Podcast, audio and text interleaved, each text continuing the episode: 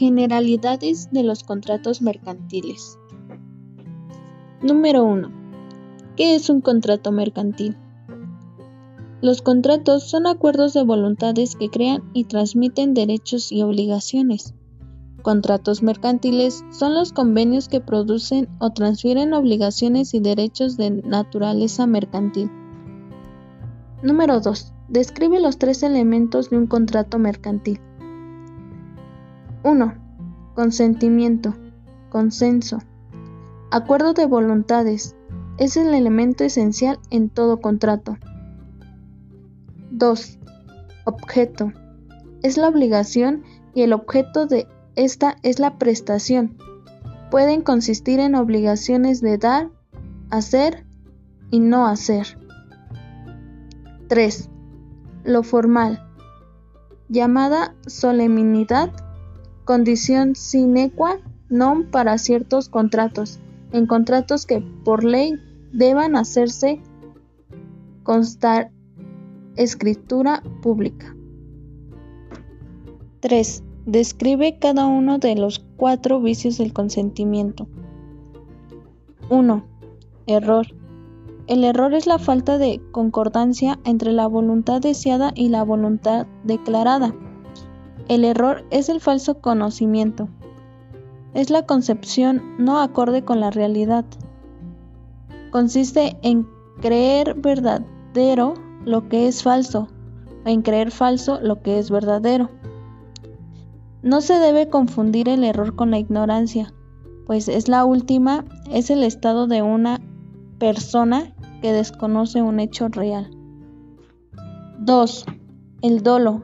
Es toda maniobra de las que se vale una de las partes para obtener la voluntad positiva de la otra que trabe el consentimiento, y de esta manera concluir un acto o contrato en beneficio de ciertos intereses. Astucia, trampa, maniobra. Manejo fraudulento.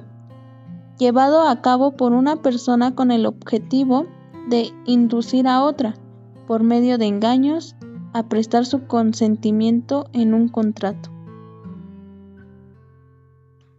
tres. Violencia. Concepto. La violencia es la coacción por el cual una de las partes o un tercero lleva a la otra con la finalidad de vencer su resistencia y de consentir la celebración de un acto jurídico. La coacción es la fuerza o violencia que se hace a una persona para precisarla, que diga o ejecute alguna cosa. En este sentido, el empleo de la coacción origina múltiples consecuencias de orden civil, ya que los actos ejecutados bajo la coacción adolecen el vicio de la nulidad. Conjunto de acciones mediante la fuerza material o moral, capaces de intimidar y obligar a una persona a prestar su consentimiento en un contrato. cuatro. Incapacidad de alguna parte. cuatro.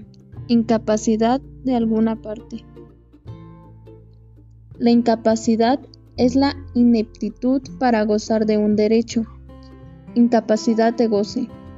Así, las personas condenadas a penas criminales perpetuas son incapaces de disponer y recibir a título gratuito o para ejercerlo por sí mismo, o sin asistencia o autorización. La incapacidad puede ser uno. Incapacidad absoluta o total.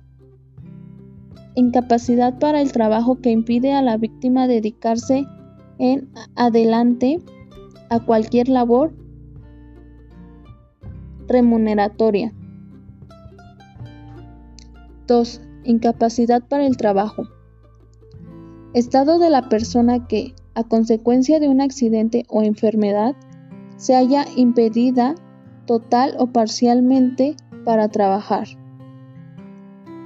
tres. Incapacidad parcial. Incapacidad para el trabajo que deja a la víctima la posibilidad de trabajar, pero sin permitirle el ejercicio de su profesión en la forma que lo hacía antes del accidente. cuatro. Incapacidad permanente. Incapacidad para el trabajo que subsiste luego de consolidada la lesión. cinco. Incapacidad temporaria. Incapacidad para el trabajo que afecta a la víctima hasta la curación o consolidación de la lesión. Se llama interdicción cuando una persona es declarada judicialmente incapaz por carecer de las aptitudes generales para gobernarse, cuidarse y administrar sus bienes, por el cual debe ser sometida a la guarda de un tutor. Se colocan en estado de interdicción a las personas privadas del discernimiento necesario para obligarse, sea por una discapacidad intelectual de nacimiento o producto de un accidente, o bien por el avanzado de la edad, como puede ser demencia senil. cuatro. Describe cada una de las clasificaciones de contratos mercantiles. uno. Unilateral. Es el acuerdo de voluntades que engendra solo obligaciones para una parte y derechos para la otra. Por ejemplo, contrato mutuo, depósito, prenda y finanza. dos. Bilateral. Es el acuerdo de voluntades que da nacimiento a derechos y obligaciones en ambas partes, recíprocamente. Por ejemplo, compraventa, permutua, arrendamiento, etcétera. tres. Oneroso.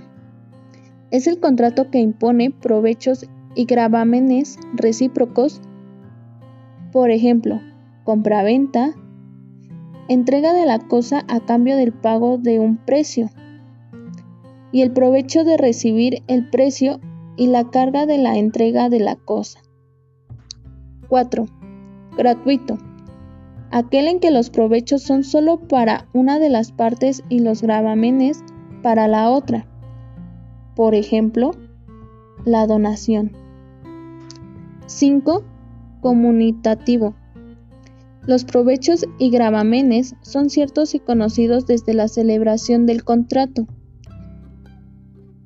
Esto es en la mayoría de los contratos. seis. Aleatorio.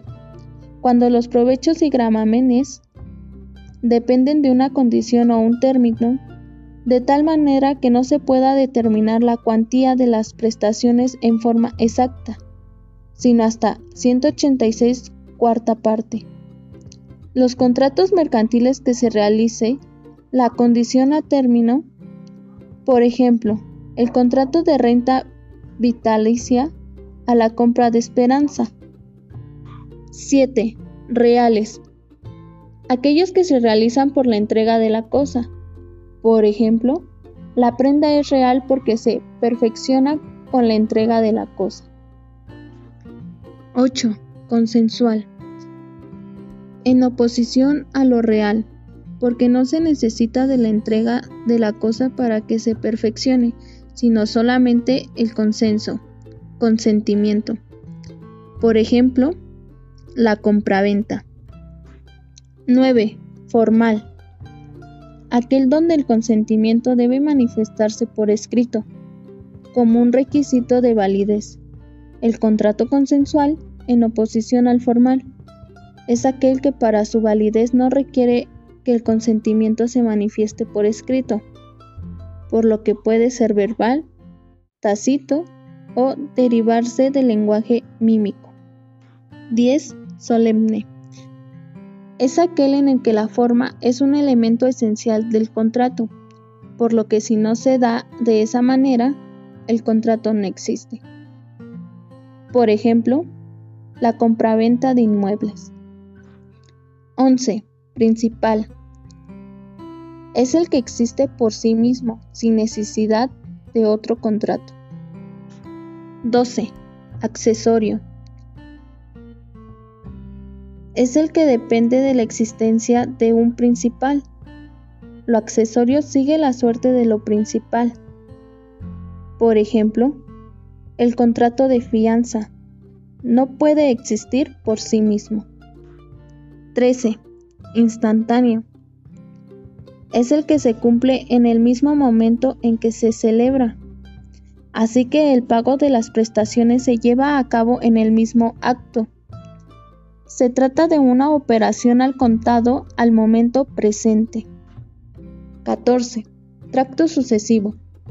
Es aquel en el que el cumplimiento de las prestaciones se obligan en un determinado periodo, en el cumplimiento de la obligación continua.